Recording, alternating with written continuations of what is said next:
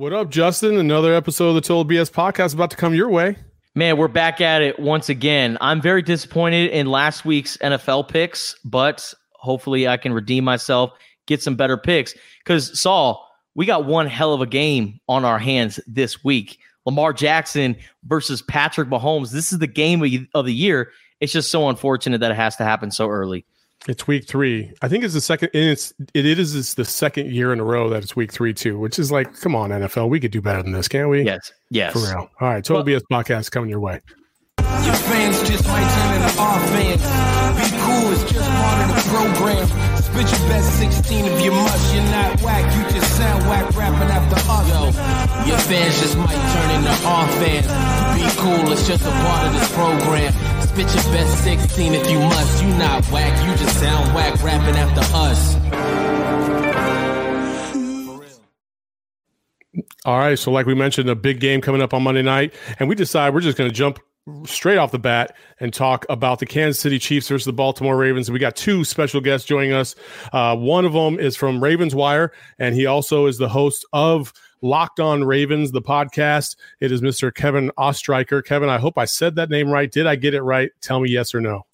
Absolutely. First try. I'm very oh, impressed. Happy, happy to be about. here, guys. Oh, that's man. That was, that was, great. That was great. there we go. And also, obviously, obviously, Saul was not a substitute teacher at some point in his life because he would have no, totally no, butchered no. that last name. Uh, yeah, I, I, didn't say Balake or Aaron or anything like that for sure.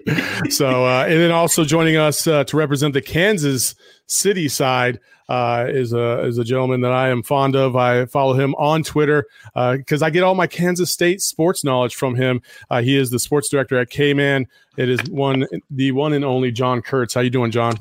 Hey, I'm doing great, guys. Appreciate you having me. Yeah, thanks for coming on. So let's just jump into it. Uh, obviously, the Ravens and Chiefs have matched up the last two years, and uh, you know, Kevin, I'll start with you. Last year, around this time, is in my opinion, when the Lamar Jackson train really started to take off and people started to take notice because of his performance against the Chiefs that uh, last year. What are your overall thoughts in terms of this matchup this year and how Lamar has maybe changed his game to a, a degree? Yeah, I think Lamar's improved throughout, you know, his entire career. People don't really realize with Lamar, he came into an offense that was built for Joe Flacco. And if you want to pit opposites against each other, I think Joe Flacco is one of the most opposite quarterbacks to Lamar Jackson you can probably find.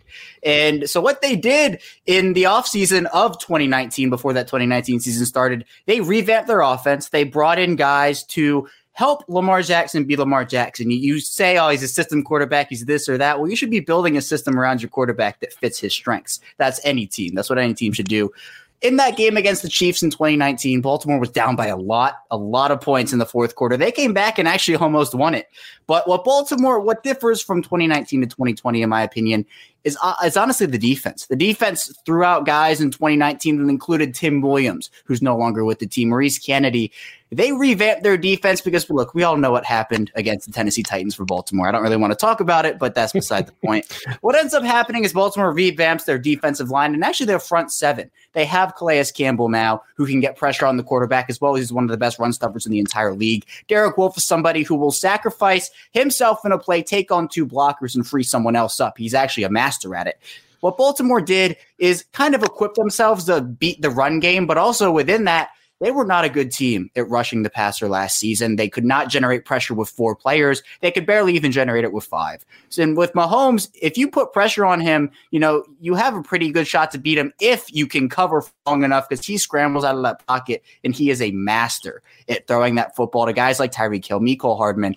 So I'm a little more confident in Baltimore's defense this year, but you can't understate the offense. Marshall Yanda is a big loss. The offensive line still kind of gelling. I expect Baltimore to throw the football a bit more than they did in week three last year, but the run game's still going to be their bread and butter. But then on the other side, you, obviously you brought up Patrick Mahomes, but I got to ask you, um, man, that game last week against the Los Angeles Chargers, I was very disappointed in the way the Kansas City Chiefs uh, looked and I think heading into this week, I'm going with the Baltimore Ravens. A little sneak preview to our NFL picks. Uh, but what do you think the Chiefs have to do to go toe to toe with these Ravens and make sure that Patrick Mahomes and that offense stays rolling? John, why don't you take that one?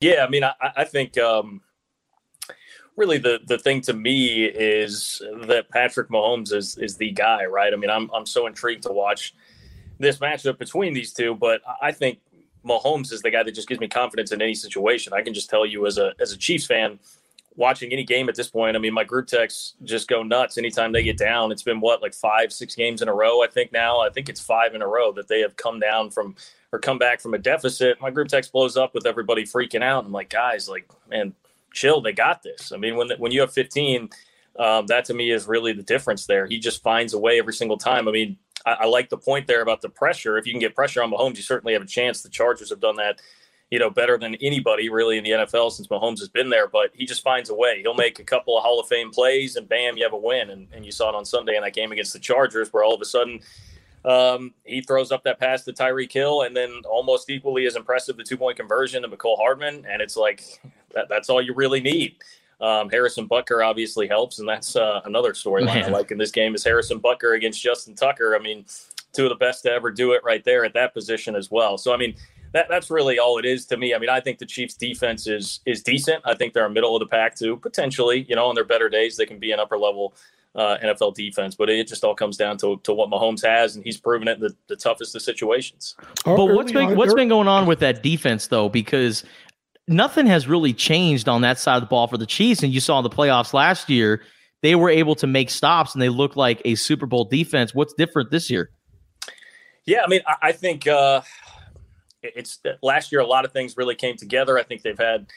Um, I think last year was like Frank Clark started to put things together about halfway through the season, and he became really great. I think Tyrann Mathieu um, has been really good. I, I, think maybe some of it you just chalk up to, hey, starting the pandemic and and trying to get everything figured out again. I think a lot of things really just gelled together, and it's trying to bring it all together once again this year. I mean, I still it's still early too. I really believe in Spags and what he was able to do um, last year and bringing that whole defense together. I- am not really too terribly worried about it at this point because at the end of the day, yeah, Justin Herbert and the, the Chargers did move the ball a little bit, but um, they, they still found a way to keep that game pretty close when the offense was really sputtering for a long time. So I'm, I'm not honestly too worried about Kansas City's defense at this point. Kevin, you kind of alluded it alluded to it earlier, uh, talking about the differences between last year and this year, and mainly the fact that you think that Baltimore is going to throw the ball a little bit more than they did last year. And and to go to your point, you know, last year uh, on the ground they had well over 200 yards rushing. Um, you know, this year, you know, are they going to have the same output on on the you know when it comes to the rush, or are you you're expecting what 300 yards or or what? Make a prediction on that. I mean, I love 300 yards, but I, I don't. I don't think that necessarily that's going to be what happens against that this this Chiefs defense. Where yes, I mean, I'd agree. I think they're a middle of the pack defense right now. But overall, I think Lamar Jackson, um, you know, he's somebody who, yes, can can provide an output with his legs. But the Ravens, where they got better, also, I think an underrated part of this is is they have four running backs that are quality NFL running backs. You have Mark Ingram, obviously. You have Justice Hill and Gus Edwards, who were with the team last year. But they also brought in J.K. Dobbins in the second round for the sole reason that they had him as the top rated running back on their board. They didn't need a running back. They didn't have to, you know, pick that pick. They could have easily gone with a wide receiver like Denzel Mims, who was there, but they decided to bring in Dobbins, and he has provided a lot to this Baltimore team in the first two weeks. And obviously, the Chiefs have a pretty good rookie running back on their side as well. But for Baltimore, if I had to make a prediction on the run game, I would say Baltimore probably will have in the in the 150 to 200 range. I know that's probably a pretty big prediction, but I think that the way that this game is going to go, you have two high flying offenses the Ravens are going to want to control the clock. They're going to want to run the ball and control the time of possession battle so they don't give Patrick Mahomes and the Chiefs offense the opportunity to come back if the Chiefs get down early. You know, the best thing you can do if you're the Ravens defense is to stop Patrick Mahomes, get the ball back to your offense and have the offense drain 10 minutes off the clock with their run game, get a field goal, you know, rinse and repeat. So Baltimore probably around, you know, 150, 200, but I also expect some good passing output from Lamar Jackson as well. But I mean, okay, so let's back up a little bit. You talked about, you know, this this could be a high scoring, you know, shootout. But John, I mean, the Kansas City offense is hasn't looked exactly on point like it did last year at point at times. You know, it, even in the Sunday night opener, they they they controlled that game from beginning to end. Yes, but they just were just a hair off here and there, and just didn't seem like it was completely fluid. Uh, you know what what's got to change because if you come in to, and do that against Baltimore, you might not have a chance in the fourth quarter to come back from behind and win that game.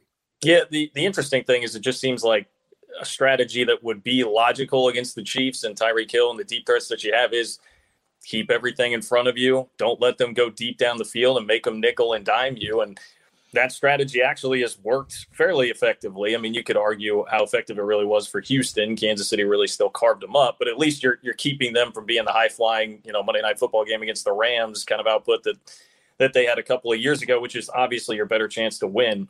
You know, I, I'm not too concerned about it at this point, just because the the Chargers game. Say what you will about you know who the Chargers are, but they, I mean, that has been the one bugaboo. Like Mahomes and Kelce and all those guys have always been slowed down by the Chargers. Gus Bradley really seems Yes, to sir. have something figured out there. So um, I'm not concerned about it really being a trend at this point. I mean, you still saw them be able to hit a deep shot when they really needed to against Tyreek Hill to help get that win. And they have enough weapons really to consistently carve you up if you're just nickel and diming your way down the field. Also, I, I think you throw in Edwards-Helaire, and obviously you have Travis Kelce there all the time. Like they have enough weapons and enough ways to beat you. I think that's really the thing that gives me ultimate confidence in the Chiefs is just that they have so many different ways that they can beat you. Okay, you are going to take away Tyreek Hill. We can just go hit up Travis Kelce 10 to 15 times and get him a bunch of touches and, and work our way down the field. Clyde Edwards-Helaire didn't look quite as good against the Chargers, but I still believe in, in obviously his talent and what he can do. So, you know, I think they've had some issues. I think the offensive line hasn't been great um, so far this year, and that is something to monitor. But in general, I think the Chiefs are all right. It's a matter of trying to get the engine back up and started and revved. You know, sometimes it doesn't fire right away. You get take some time for everything to get warmed up a little bit. Can you tell that that my man Justin is a San Diego Chargers fan? He looks like he literally just came from the freaking pier selling drugs with that shirt on. For those that, that uh, that don't know what I'm wearing, it's, It's, like a this. Hawaii Five O remake right here in front of us, man. See now, if and now it's a Hawaii Five O remix, but if I lower one button, Oh, it, it, it, it turns into Narcos. hey, but no, I have a question for, for both of you guys. Uh, I'll I'll start off with Kevin since I'm going to talk about the Baltimore Ravens because my guy, big trust, woo woo, had a great uh, trick play uh, last week. A direct snap carried it uh, 30 plus yards for a touchdown. And then capped it off with a roundhouse kick uh, to the was the Houston Texans logo. Logo, yeah, It was it was it was awesome. But you know, these teams have dynamic offenses. And I'm curious, are we going to see trick plays, very exciting plays, or is it too early in the season to show what you got? Uh, For for for the Ravens personally, I think that the Ravens might have been saving something for this game. We saw Baltimore not really do a ton of trick plays last year. It wasn't really in their their bread and butter, especially as an offense, just because I think they wanted to get Lamar Jackson into the flow of an NFL season.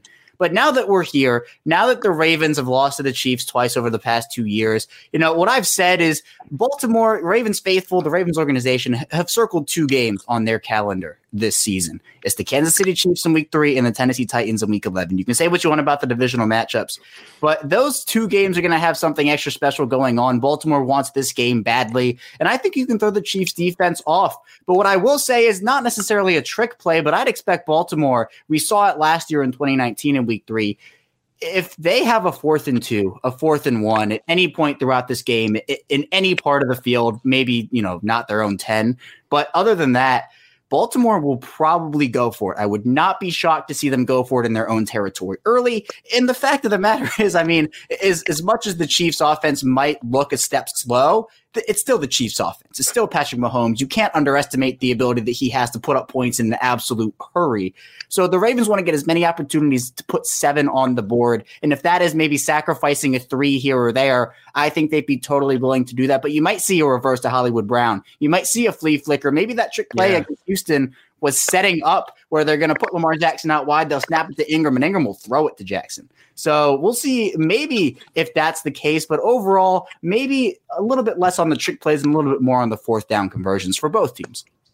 Yeah, I, I really like that, and I that's why a big part of why this game is so damn exciting because I think both coaches will approach it that way. Because listen, it's Andy Reid. I mean, you see something innovative. It seems like every single week uh, out of him. I mean, last week, just thinking back, racking my brain real quick. I mean, you had Tyreek Hill in the backfield early on for for a couple of plays in the game. I mean.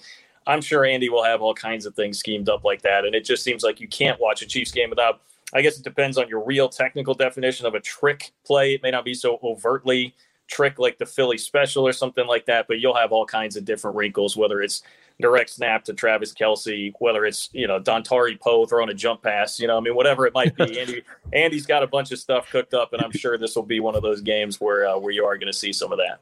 All right. Well, Kevin Oestreicher, uh, we appreciate your time. John Kurtz is going to stay on with us uh, for a moment while we talk K State, Oklahoma. But uh, again, Locked On Ravens podcast, the whole Locked On series network is a, a, pretty good follow if you get a chance to listen to their podcast series. Um, but uh, thanks again for joining us, Kevin. Thanks, Kev. Yeah. Thank you guys for having me. This was a fun one. All right. Thanks. Okay, that's Kevin Oestreicher, and uh, you know, I I, I kind of set it up a little bit ago, but I, I feel like we need a theme here, and so I'm just going to do this real quick.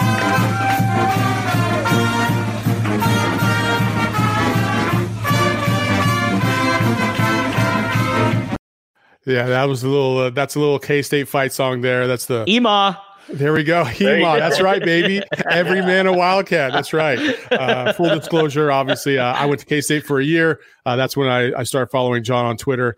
Uh, and, uh, you know, he's uh, been gracious enough to to share his K State knowledge with us and tell us why the hell Skylar Thompson is still the starting quarterback of the Kansas State Wildcats. oh, man. Okay. All right. So we got we got an anti Skylar crowd here, huh? yeah, yeah. Well, just me, just me. Because, you know, I mean, the 10 to fit or the 15 yard plus um, you know, deep ball just is so inconsistent. And it really came back to bite them because it wasn't able, they weren't able to open up the offense and run the ball effectively at all. So, how does that change when you're going from Arkansas State to Oklahoma? Yeah, um, it, it's it's real daunting. I mean, there's I'm not gonna lie, I've, I've been cowering in fear a little bit uh, this week about what this game could be. But as far as the offense, we'll start with the offense first. I mean, I, I think the Skylar Thompson thing, I've always said like he reminds me so much of like an ink blot test where you splatter some ink on a page. One person will tell you it looks like one thing, the next guy will come up and say it looks like something completely different. Um, because there are a lot of really split opinions on what exactly Skylar is. I think the problem is Skylar's inadequate to solid Big 12 Power 5 quarterback. He's not a great Power 5 quarterback in a league where there's always great Power 5 quarterbacks. So in the Big 12, you're always left yearning for more, wanting more out of Skylar Thompson, and it just hasn't quite been there. Now, I think he's dealt with a lot of things that have stunted his growth. He went through a mess of a quarterback carousel for a couple of years with Bill Snyder, and I didn't think they handled that very well.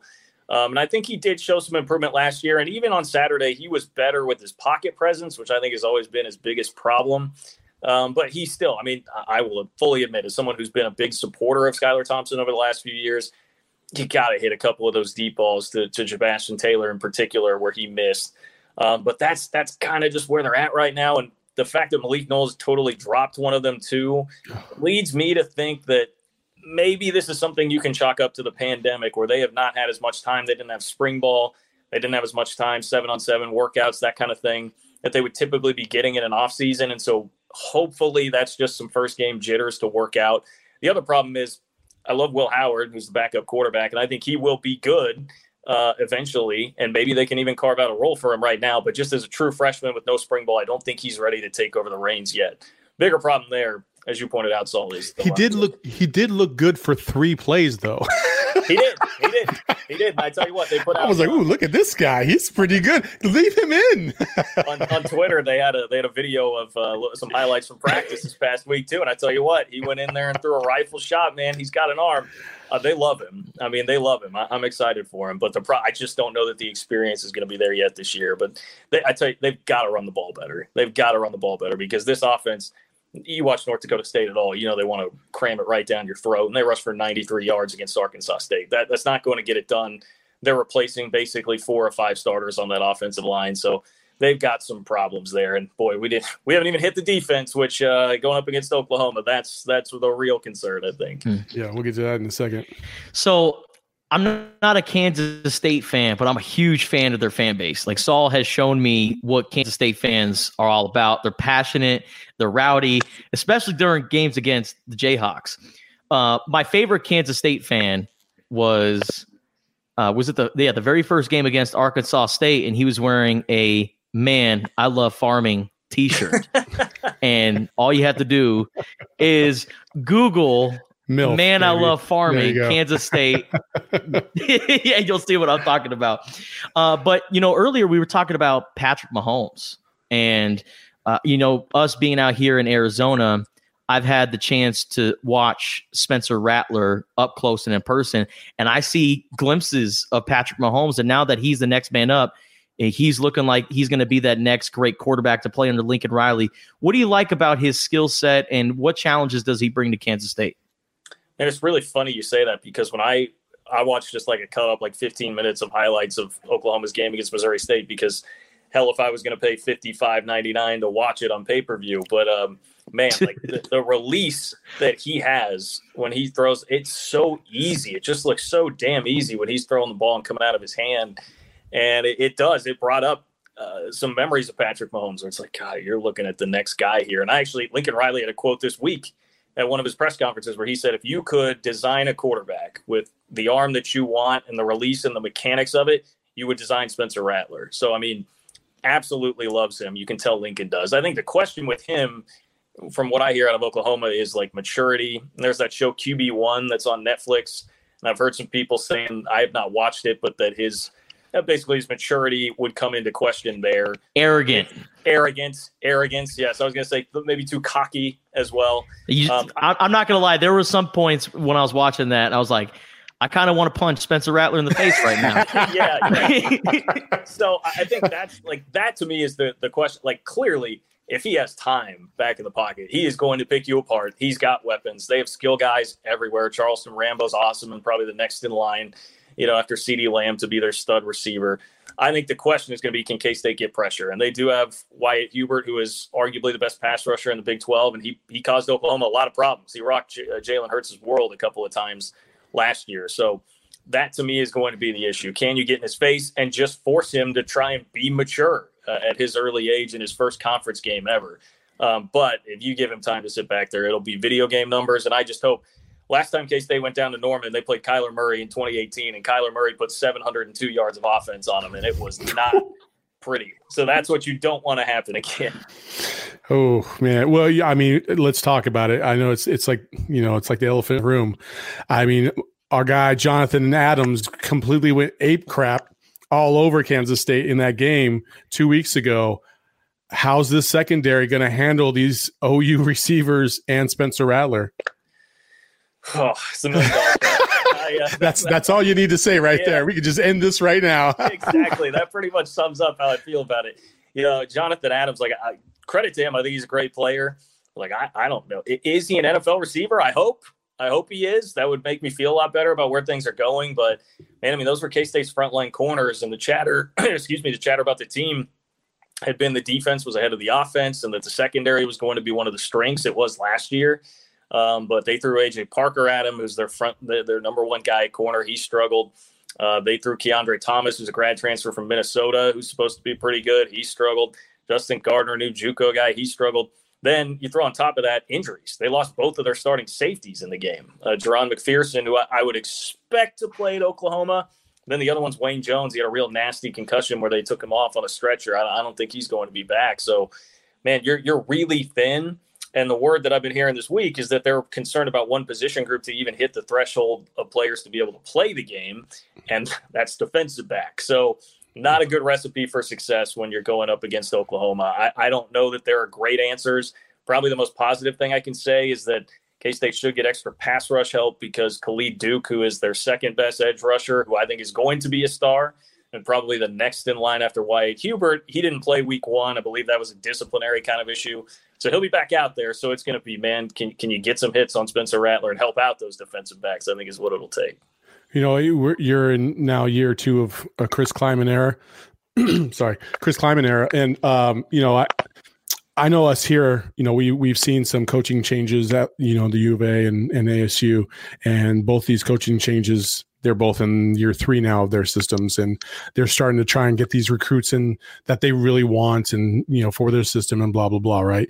Uh, wh- what has been your experience and your impression of of the era so far in K State and Manhattan, and how are fans feeling about it, and what do you see coming down the road? Uh, you know, and, and and your impressions as a small school coach coming from North Dakota State and coming here to a, a Power Five school. Um, because this could be the recipe if it pans out here in the next year or two for other universities to go after smaller coaches that really. And if you've ever seen a video of Chris Klieman, you know this guy has a passion to coach football. Like he is a football coach, no doubt about it. Yeah, and I, I, think if you are a fellow FCS coach right now, you're you're really pulling for him to have success to lay that blueprint. No doubt about that. Um, I, I love him. I think long term things are going to be great. I think they may take some lumps this year just because they had some tough personnel uh, losses from last year, especially in the offensive line that I don't think sync up very well with the pandemic and not having practice time to develop cohesion. And uh, they may take some lumps this year, but long term, they're recruiting significantly better, statistically significantly. If you're looking at rival stars, I, I think a better tell with some of that is just the offers, who you're competing against, who you're beating on the recruiting trail consistently and they are consistently beating far better competition than what they were under Bill Snyder. Best evidence of that is Jake Rubley, who is coming in next year. He's in the class of 2021. He had an LSU offer. He's a four-star quarterback, one of the best in the country. Uh, K State was able to land him out of Highlands Ridge, Colorado. So that that's the crown jewel of what they've been able to do. Um, and you've seen a lot of the young talent that they've recruited in their first two years already make their way onto the field and make a big impact. I mean, Joshua Youngblood was the special teams player of the year in the Big 12 last year ran three kickbacks for touchdowns. That's a guy that they went and pulled last minute right after uh, the coaching staff got the job there. So he's really total the antithesis of Bill Snyder, total opposite. Uh, players needed it. They needed a players coach who was going to love them up. That's what he has done. They were pretty beaten down by the end of a, just an old school kind of tyrant in, in Bill Snyder by the end of it. So I think he's a modern coach. He's what you want in 2020. You know, when guys you have to treat players differently than you did back in 1989 when Bill Snyder took over. So I love what he's doing. Uh, he's been it doesn't hurt that he's great with the media. You know, actually gives us some access, uh, which is nice. And uh, I'm a big fan, big supporter in what he's doing. I think he's going to be in it for the long haul, and I, I think he will do a very good job. Is he going to be Bill Snyder levels of success, winning 11 games in six or seven seasons at one point? I, I don't know about that, but I, I think he will be a very good coach for a long time. As a college football writer, what's your take on prime time, Deion Sanders accepting the job at Jackson State. Now he's uh, he was a high school football coach uh, down in the state, how New Yorkers pronounce it, uh, Florida, and very successful. Obviously, people know who he is. He's he's prime time. That's going to get him some big time recruits. But what do you think about him being the head coach of an HBCU? Uh, to me, there are two aspects of this, two ways that I come about it. From a neutral observer watching it, I love it and I'm fascinated by it. I mean, I am fascinated to see how that works. Um, in, in, particular, I really wish his uh, initial reported coaching staff would have been real with Warren Sapp and T.O. That would have made it even better. Man. Um, but uh, from a practical standpoint, ugh, man, I don't know. It seems a little too circusy for me. I saw the tweet that he had this morning where he's like asking people for advice on how, where to find a mansion, a mansion in Jackson, yeah. Mississippi to live. And I'm like, ah, boy, Prime, you're gonna really gonna do this thing in Jackson, Mississippi for a long time and try and do it that way. I mean, hey, if you're a school in that position, I understand why you want to make that move just to generate some publicity, if if nothing else, and get yourself some name value and give it a shot and be creative. All for that. I I hope it succeeds because it will be incredibly entertaining. Um, but while it has plenty of style, I think it lacks some substance, and I would have long term doubts about how it's going to work out. But I, I, really hope that I'm proven wrong. All right, that's John Kurtz. Before we let you go, John, I gotta ask you, who's the best rapper of all time? Man, so I'm here's the problem. I'm a Kanye stan, but I, I am a I am a Kanye stan circa like it, it, cuts out about 2013 after Yeezus. I'm pretty much out on Kanye. Uh, Life of Pablo maybe a little bit, but then today it's like, dude. I mean, I don't, I can't defend anything the guy's doing anymore. So it it makes it hard. I tweeted this the other day. I was like, Kanye, you make it so damn hard to enjoy this just magnum opus, this magnificent music catalog that you put together for 10 years. It's hard to enjoy it anymore, dude. But college dropout through Yeezus, I think is that that's goat level status right there. There you go, John Kurtz giving us his uh, his insight. I know you just made Justin very very happy. there we go. I like it, Justin. Again, you can find John on Twitter. Give him your Twitter handle, John. Yeah, it's at JL Kurtz, J L K U R T Z. All right. Yep. All K State and uh, other fun stuff because obviously I've seen him uh, tweet about rap before, and so I wanted to throw that out there. Wait, can I ask one more thing, John? Yeah. Do you drive a Rav Four? Man, what you think I rap for? Drive a Rav- Rav- Rav- John, thank you so much, my friend, for Thanks a lot. joining us, man. hey, it's been fun, guys. That was fun. All right, John Kurtz, right there uh, from K Man in Manhattan, Kansas. Uh, again, you know, we try to find people from all over the country, and we have done a very good job of that, Justin. We have gone for Massachusetts on Sunday, Baltimore, Maryland, and Kansas City today.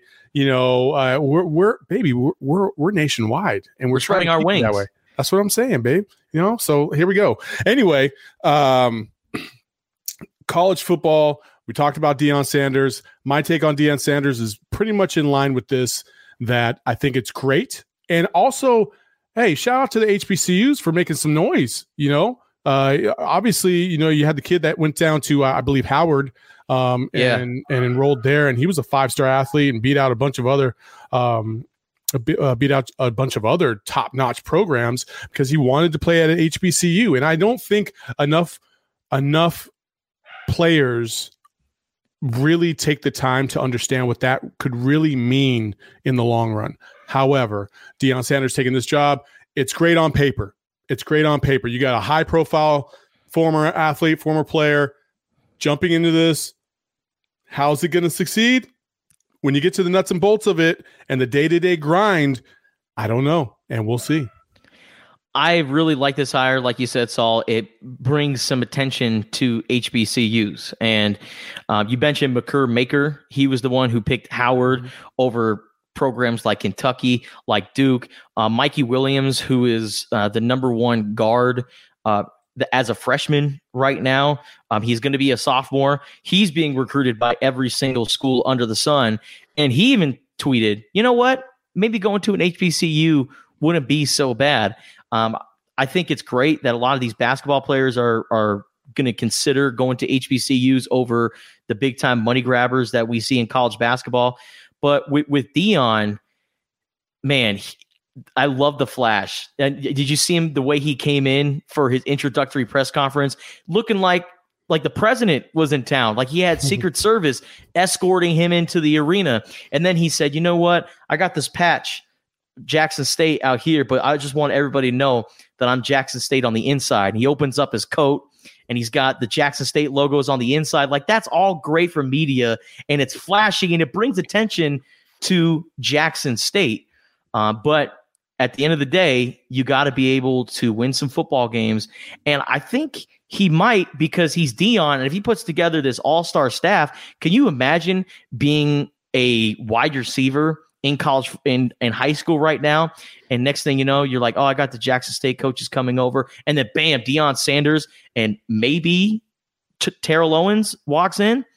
I mean, you're going to look at that and say, I know both of those guys. And their parents are going to say, well, I know Deion Sanders. I know Terrell Owens. Heck yeah, I'd love for you you guys to to to coach my kids. So uh, maybe they get some big time recruits, and if they swing and get a five star recruit, one of the top high school football players in the country, maybe this sets a trend for other HBCUs to follow. But of course, we have to see it to believe it. Yeah, I mean, there's a long way to go. They, it's just like it's just like making change in this country. When you're at that level as an HBCU, it takes a lot of time and patience to build the program. Boise State didn't just pop up out of nowhere. It took time to build that program up to where it is. Gonzaga in basketball, same thing. Like those smaller programs need a lot more time to build strength and program and and the type of recruits that you need that mainly fit your system at first and then you start to branch out to bigger and better things as you start to solidify what your program is really about. And that's the task and the the the the task at hand for Deion Sanders, and we'll see if he can pull it off. Uh, before we get to our NFL picks, obviously we got to talk about last night's amazing game, or actually, let me say Tuesday's amazing game with the Denver Nuggets and uh, Los Angeles Lakers. Uh, It was it was a fantastic ball game, and man. Uh, Justin, we could literally be looking at a, at a two one series lead for the Nuggets right now if it weren't for Anthony Davis and Jamal Murray. My goodness. Stud. Does that dude have stones or what? Stud. And we look at this Denver Nuggets team as it's Nikola Jokic's. He's the star player. He is the all star guy. And I always thought that it was going to be how Jokic plays is how far this Denver team is going to go. But so far in the playoffs, all it's been about Jamal Murray. And if he plays well, the Denver Nuggets are on a completely another level. You saw that in the first round when they played the Utah Jazz and him and Donovan Mitchell going back and forth. The next round against the LA Clippers when they were uh, down in in in all those games by double digits. It was Jamal Murray being the catalyst for all of their comebacks. And now last night, the performance that he put up against against the Lakers, he's a problem. And Nikola Jokic was a problem last night, making stupid turnaround jump shots with the ball, like it looking like it's just going to completely airball or hit the top of the backboard, and it somehow just drops in magically. He's just so good at those shots. Uh, the Denver Nuggets, absolutely, they they brought their A game over the last couple of games, and they've outplayed the Lakers for the most part in the second half of game two, and then all of last night. But that comeback by the Lakers. They almost they almost had it. You saw playoff LeBron activate. You saw playoff Rondo, who by the way passed Kobe on all-time uh, playoff assists last night on Tuesday. The Lakers looked pretty solid in the fourth quarter. The only gripe I have, and and I wasn't really disappointed. I really wasn't bummed about the loss last night. Me being a Lakers fan, my only issue with the Lakers last night was how the hell do you have Anthony Davis, JaVale McGee, and Dwight Howard combined for was it four rebounds? Yeah. Four rebounds between Anthony those. Davis, Anthony Davis didn't get his first rebound until the fourth quarter. Exactly. That cannot happen and expect and you guys are are supposed to win. That just can't happen. So I think the Lakers like Anthony Davis said last night, it's 2 1. They're still in control of this series. But like you said, Saul, this could very well be the other way around, and the Lakers could be in some trouble. If they go out and and drop another du- egg and the Nuggets win game five, or excuse me, game four, man, this is a whole new series, and I'd be pretty nervous.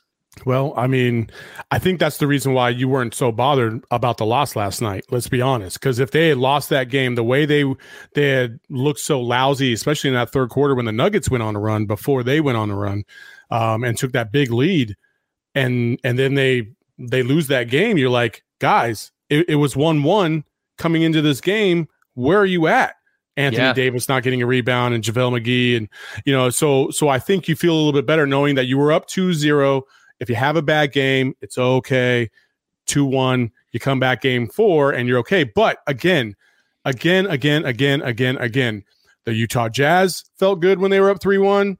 The Clippers felt good when they were up 3 1. The Lakers were only up 2-0 and now it's 2-1. This this Nuggets team could win 3 or 4 games in a row and then you can find yourself being like, "Damn, I really wish we didn't take those first couple games for granted and we would have played hard every single game." And I think I think LeBron understands that you need to play hard every single game, but the way the the the Lakers just turned it on all of a sudden, and let's let's be real, Rajon Rondo, yes, he was he was he was absolutely creating havoc all over the place. That was a damn foul. He, he got, was a damn foul. Got, he, got he raped him across both of his hands. That was a foul, and they didn't call it. But you got to give it to the Nuggets again too, because most of the time we've seen this. We've seen this, Justin. 2005, Arizona Wildcats up by 15 with eight, with four minutes left to go, and the run starts, and you're just like you can't stop the run. Like you, there's no stopping it. We've seen these runs before in others in in in other uh, games, and so when the Lakers went on their run, and you're like, oh man, they cut it to three, and the Nuggets are like, oh man, we were just up by like 19, and now it's three. You're just feeling like this is going to happen. They're about to lose this game, and they're about to go down 3-0. But the Nuggets found a way and mostly because Jamal Murray was like, "Nah, I got this," and boom, mm-hmm. sealed the deal. I agree with you, Saul. I mean, they the Lakers should have treated this game as if this is the kill game. I know the the Nuggets, even if it's 3-0, you still can't feel comfortable with these Nuggets because they just find a way to fight they back got, all the time. They, they got big Nuggets, man. but you had to go for the kill last night. And as soon as I start, I watched the Lakers, specifically in that third quarter, I thought, here we go. They're back on their bullshit. Rather than their game one, you know, kind of feeling them out, falling on their face and losing, it moved to game three. And I'm like, come on, guys. We saw in the fourth quarter how well these guys can play together. They have that switch, but you got to be able to have that switch on all the time because these Nuggets just don't go down without a fight. For sure, for sure. All right, well, that's the NBA talk right now. Uh, we don't have an update well, we do have an update on the Heat game. They they were up by two last time I checked, but um, obviously by the time you guys listen to this podcast, that game will be over, and we will not have been able to talk about it. So we'll just carry on. Uh, that game, that series is two one in favor of Miami. In case you didn't know, Week three NFL picks. Let's rattle them off there, Justin. Here Let's we go. Uh, Dolphins, Jags. Who you got? So Saul, I ran a Twitter poll on the Total BS um, account and this is a battle between the beard and the mustache. Ryan Fitzpatrick versus Gardner Minshew. They were kind of throwing shade at each other for their preferred choice of facial hair. So I asked our listeners and our followers on Twitter with the latest facial hair beef between Ryan Fitzpatrick and Gardner Minshew, which team are you on? Team beard or team mustache? And 51.4% of the votes went to Team Mustache. I'm actually kind of surprised. I thought yeah. people were more into beards in 2020. so too, man. I'm not. I'm not shaving this thing. So. I'm a fan of the beard, so I'm going to go with the Miami Dolphins this week. I like the little handlebar thing you got kind of going on right here. It, it like kind of drips from the corner of your mouth and just kind of goes to the right or left. Yeah, but, yeah, but, like but see, but see, it's all like no man's land, and then it's it, it, looks so weird. I got like this weird Mushu thing going on. I look like the dragon from Mulan. Oh, catfish looking ass. yeah. Oh man, we have completely fallen off the rails. Oh, All right. Man. So who do you got? Who'd you say you have? Dolphins. I'm going, I'm going with the Dolphins. You're going with the Dolphins. I'm All going right. with the Dolphins. My man is going with the Dolphins. I am taking the Jags at home. All right, Texans Steelers. Who you got? Texans Steelers. Uh, I, I, wasn't a big fan of the Steelers last week, uh, playing against uh, injured Denver Broncos team, and they just couldn't put them away. Denver had a chance to win at the end of the game, and obviously Pittsburgh was the better team, but I didn't really like what I saw, so I'm going to go with the Texans. I have the Texans as well, and mostly because I feel like they're due. They've played decent, but they played two incredibly tough teams back to back weeks with the Chiefs and the Ravens. I think they're due this week, and yeah. they'll get that win in Pittsburgh um, and hand Pittsburgh their first loss of the season. Bengals, Eagles. Who you got? Ooh, the Eagles, man, I, so up and down. What Carson Wentz are we going to see? Uh, I really like what I'm seeing out of Joe Burrow this season, but man, that offensive line is so atrocious. It's so bad. Um, so with that, I am going to go with the Philadelphia Eagles in Philly. I have Philly in Philly as well, only because they're playing at home, and I know there's no fans, but that's how I feel. I don't understand how there's no fans, but they can still allow, uh, you know, a huge political event with people not wearing masks anywhere. Like, what are we doing there? You know what I mean? Anyway, I'm going to move along. Uh, 49ers at Giants. Man, the 49ers are in trouble. Uh, losing Solomon Thomas and uh, Nick Bosa and Jimmy Garoppolo with that ankle injury. And um, Tevin Coleman and, and Tevin Coleman be out. Oh my goodness! Saul, you going to play running back? Are you going to play any positions for the Giants my, my, or my for knees, the 49ers? My knees are are far worse than Nick Bosa, and he doesn't even have an ACL, so no. uh, I think it's going to be a close game, but I'm going to go with the Giants. Saquon Barkley, get healthy, man. Um, sucks that you're going to be out for the season, but man, he's a talent. Look at you. How about that? So the only one we're different on so far is the Dolphins Jags game because I too have the Giants. I feel like this is the, you know, they're at home. Yes, they lost Saquon Barkley, but they did replace him this week. Um, uh, why can I not remember his name? Running back former uh, Devonta Freeman. Oh yeah, uh, formerly of the Falcons. So uh, I think that'll be a good uh, replacement to a degree. You can't completely replace Saquon, but they were he was only running for like 30 yards a game anyway, so you're not missing out that much. Mm. All right, Raiders at Patriots. This is a juicy one. The Raiders. How about them getting their first win in in Las Vegas?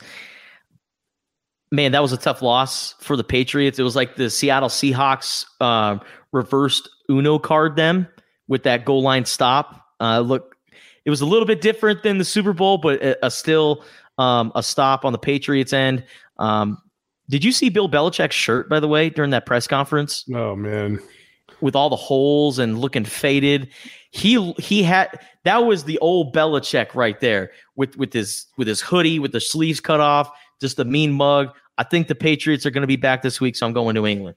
I got the Patriots too. Cam looked Cam's looking pretty good this year. I'm not gonna lie, and he looked real crisp against the Seahawks.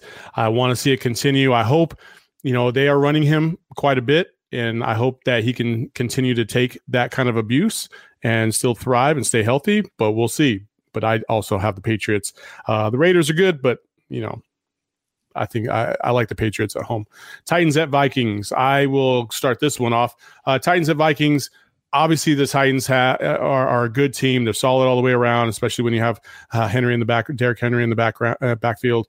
Tannehill's look decent. However, I keep waiting for this Vikings team to turn it around. Mm-hmm. I think mm-hmm. this is going to be the week. I'm actually taking the Vikings at home to beat the Titans. Oh, see, this year in the NFL season, it's what have you shown me?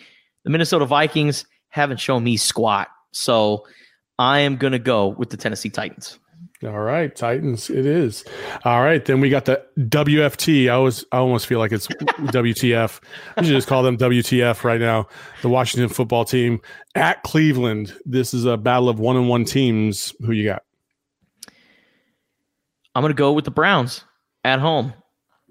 I just Same. think the Washington Football Team not really good.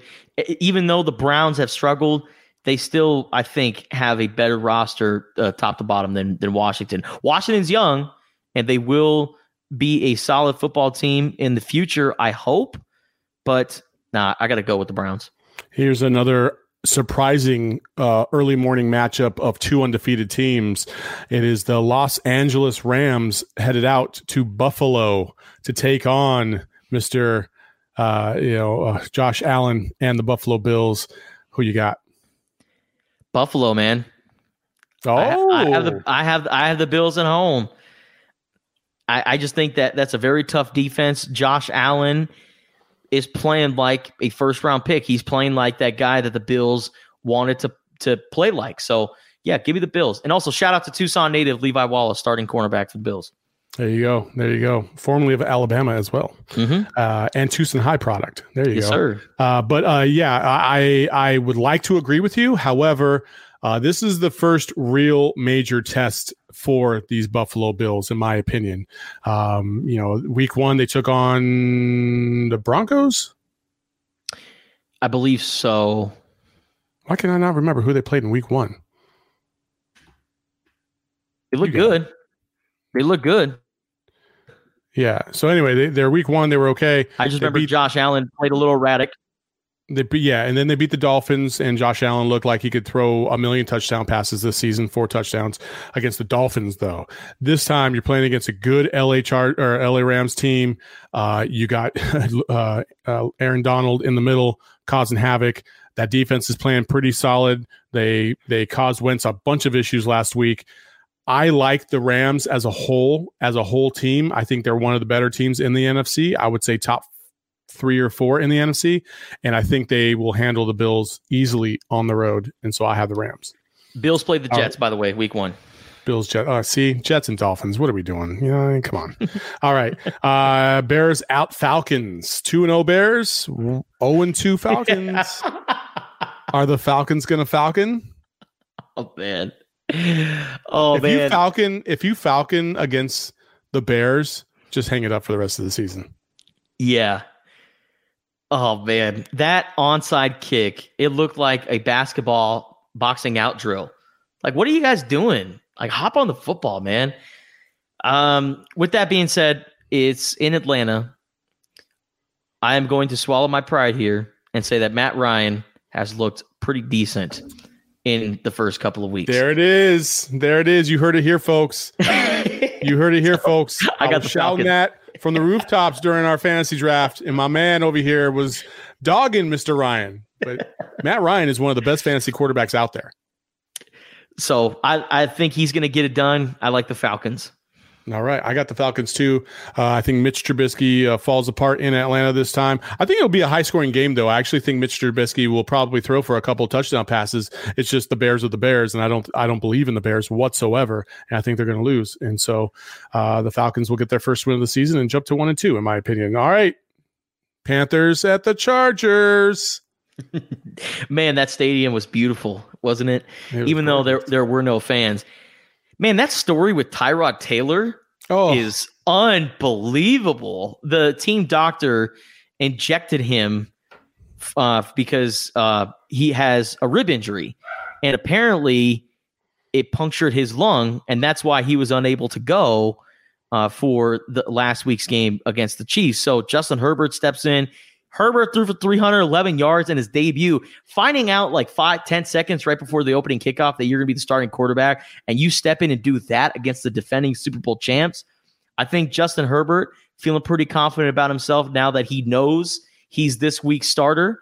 Um, Panthers not so good, so give me my boys at home. I like the Chargers winning by about 10 points. I like the Chargers too, but I will counter your your 10 minutes to starting uh, quib with, well, now other teams have tape on Justin Herbert and are like, True. oh, maybe this is what we can do to him because this is what rattled him in the second half against the Chiefs. And that's why the Chargers couldn't drive the ball worth a damn. So maybe that's the reason. So uh, that's the reason why I'd be like, eh, pump the brakes. But they're playing the Panthers without Christian McCaffrey. So I'll take the Chargers at home. Uh, Jets at Colts. Ooh, man. It's the Jets. The Colts bounced back from their week one loss last week. Uh, Philip Rivers looked pretty solid. Jonathan Taylor's workhorse. So, yeah, I got the Colts winning big. Yeah, same. I don't even have to go into the reason. It's the Jets. They're playing the Jets. That's all you need to know. They're playing the Jets. Anybody that plays the Jets is going to win. There it is. All right, Cowboys at Seahawks. This is going to be a good one too. Or is it? No, the Seahawks are going to clobber the Cowboys. Cowboys got so damn lucky last week, and just like typical Cowboy fashion. Saul, this is where I kind of feel your pain when you Laker hear fans? Laker Laker fans talk about their team. Cowboy fans win one game, and I remember seeing this photo on on Twitter. This teacher at a school came in dressed head to toe in full Cowboys uniform, even had the eye paint. I don't know if it was in a school, but it, some guy took a picture in like a break room. They're like, look at, look at this freaking guy. They win one game and they act like they, they won the Super Bowl. Just a reminder to you Cowboys fans, three playoff wins since 1996. Three playoff wins since Tupac was was was alive. So I'm just saying I, or I, I don't know, man. I strongly dislike the Cowboys. Um, and with that being said, give me the Seahawks big at home.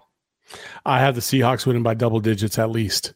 I don't think it's going to be a close game. Not even close. Russ- I think Russell Wilson is going to expose that fraud of a team for what they are. I like Dak Prescott. I really want to like him. I hate Ezekiel Elliott. I don't really care about Amari Cooper. I don't really like anybody on that team. Um, and for those reasons, I'm out. I'll take the Seahawks. Uh, and so now we got the Bucks at the Broncos. Tampa Bay got back on the winning track. Man, I've been disappointed in Rob Gronkowski this year. Had Uh, no some- catches this week. no catches, zero production whatsoever. Um, with that being said, I'm going with the Bucks big. Bron- Denver just way too injured right now. I think the Bucks get it done. So I too have the Bucks. I'm very reluctant to do so though. Um, I just it's tough to play a Mile High. It just it just is. And if you don't play there very often, and then especially if you go, I would love to see the stats on a team that comes from a very humid city and goes to the Mile High city and and how their performance is in those games. Because I would venture to say that it's not a very good transition. So I like the Bucks but I think it's going to be a lot closer than people think. I'm going to say it's going to be something like 23 20. Um, very, very close game. Uh, Tom Brady's still trying to find his groove. Bruce Arians' offense is not easy to deal with. It took Carson Palmer a year to figure it out. And then in year two, he really blossomed. I think Tom, Tom is kind of going through that right now.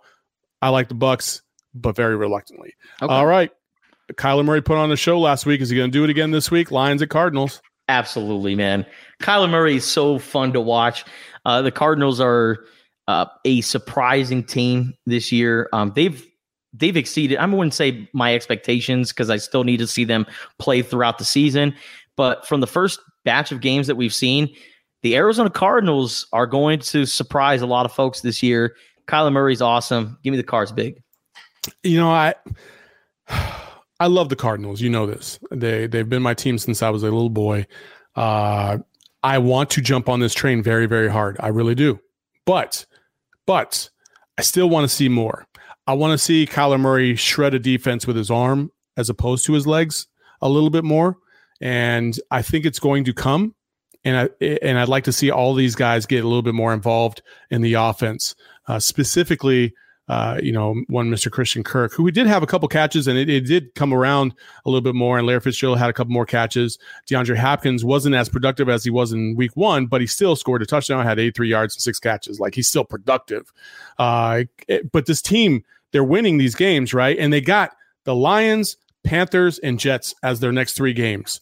And come on, if, if you can't go 5 and 0 with those teams, you're never going to go 5 and 0. You have a great opportunity to set yourself up for success in case you stumble down the road uh, in the later weeks. So I think the Cardinals are going to take care of business at home. And remember, last year, the Lions were Kyler Murray's coming out party, his very first game as a professional, and he tied the Lions because the Cardinals love to give up some tight end touchdowns, and they gave up like 89 to Hockenson over the middle. But this year's a different year. They haven't given up a ton, touchdown to a tight end yet, so I think they're going to be okay. Cardinals pretty easily, I'd say about by ten points. Yeah. All right, our our last two games, the the primetime games, Sunday night first, Packers at Saints. Man, Drew Brees looking very suspect these these first two games. And if you're Sean Payton, and if this continues, when do you look at famous Jameis sitting there on the sideline. You don't. I, you act like that dude don't even exist on the bench, man. Hey, Taysom Hill, play some quarterback. That's what I'm talking about. I want some Taysom.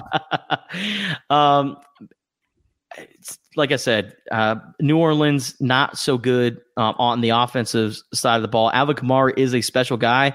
Um, their defense looked a little suspect in that second half against the Raiders. This is going to be a tough game. And you know what? I like what I see out of the Green Bay Packers. So give me the pack on the road. Damn, Justin, we only have three games so far that we have differed on. that is it.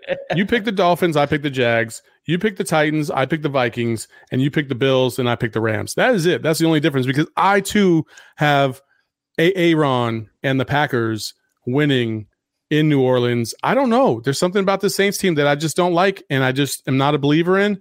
Um, they looked a little shaky in week one, like even against a Tampa Bay team that that was still trying to figure it all out. And I mean, they won the game pretty easily, but still, like it just wasn't. Drew Brees doesn't look like Drew Brees right now, and I don't know no. if it's because of what was going on in the offseason heading into this season, or if it was if it's just because Father Time is catching up to him. I don't know which one it is. Uh, I'm not going to speculate, but I like the pack on the road. They've been playing pretty good. Aaron Jones is a beast in the backfield. Mm-hmm. He's been awesome. Um, and then you have Davante Adams on uh, out wide. Is just that two that three headed snake right there between those three. Those triplets are amazing. Um, and then the final game of the week, we I mean we saved the best for last. Man, I, I'm so excited about this game. Uh, we have the Chiefs at the Ravens. It's the first time the Ravens will be playing the Chiefs at home in the last three years. The first two times were in Kansas City, and both times were Kansas City wins. This time we have the battle of the last two MVPs, and it's the first game in NFL history that features two MVP quarterbacks under the age of 25. What a time, baby. What a time. Bro, I'm 25 what am I doing with my life, man? Jeez, Louise, growing, I got two, got growing, growing yeah, growing handlebars out here. I thinking about this matchup makes me want to rub my hands like Birdman. You know that oh, yeah. gif where he's walking in the building, licking mm-hmm. his lips, rubbing his hands.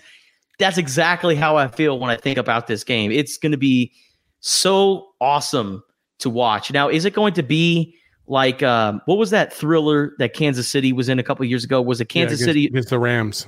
Was against the Rams? Football, yeah. I don't. I'm not sure it's going to be that high scoring of a game, but the intensity and the electricity and and just the back and forth. I think it will be there because I get it. The Chiefs looked very shaky last week against the Chargers, but I also think the Chiefs went into that game thinking, well, this is an inferior team. We should beat them because we're the defending Super Bowl champs. They don't have Derwin James. Yeah, they have a good defense, but we are the Chiefs. We should go out and take care of business. And they came out very flat until it was time to turn it on in the fourth quarter. And they did that. So I think this game, they turned it on from the get go. And it's going to be one of those games that's going to be very exciting. But like I said, I really like what I see out of this Baltimore offense. Um, they're starting to do a little bit more with Mark Ingram taking direct snaps. Lamar Jackson an awesome thrower. Like he, he's, I'm not going to sit here and say, you know, he's going he's going to just sit there back in the pocket all game long and pick you apart with his arm because he does have his legs, but he is an efficient passer. He doesn't make dumb throws. And with that, they're at home. I like the Ravens, but man, it's going to be a close one. Man, I just hope it's going to be a, a, great game. And this is this is probably the first NFL game of the season where I, I really miss the fans because you know these yeah. fans will be super charged up, especially in Baltimore. They love their Ravens. Uh, they they rep their city.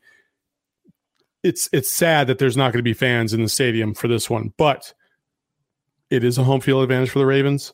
They're they they've played the Chiefs the last couple years. I think this time Lamar Jackson and company are going to come through and win this game. I mean, Lamar Jackson is just he's the freak unlike any other. You know, Patrick Mahomes has got the arm and the crazy arm talent.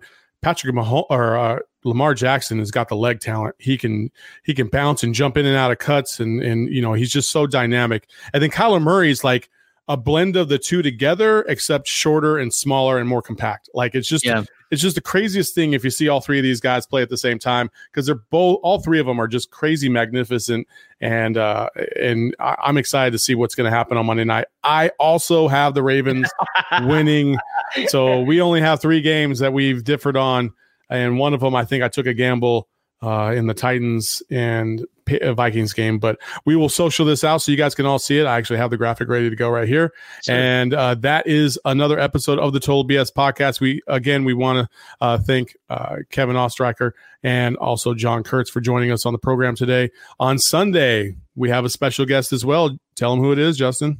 Man, so I am very excited about uh, this upcoming guest because he just released a new book about the Los Angeles Lakers and their three-peat run with Shaq and Kobe and Phil Jackson as the head coach.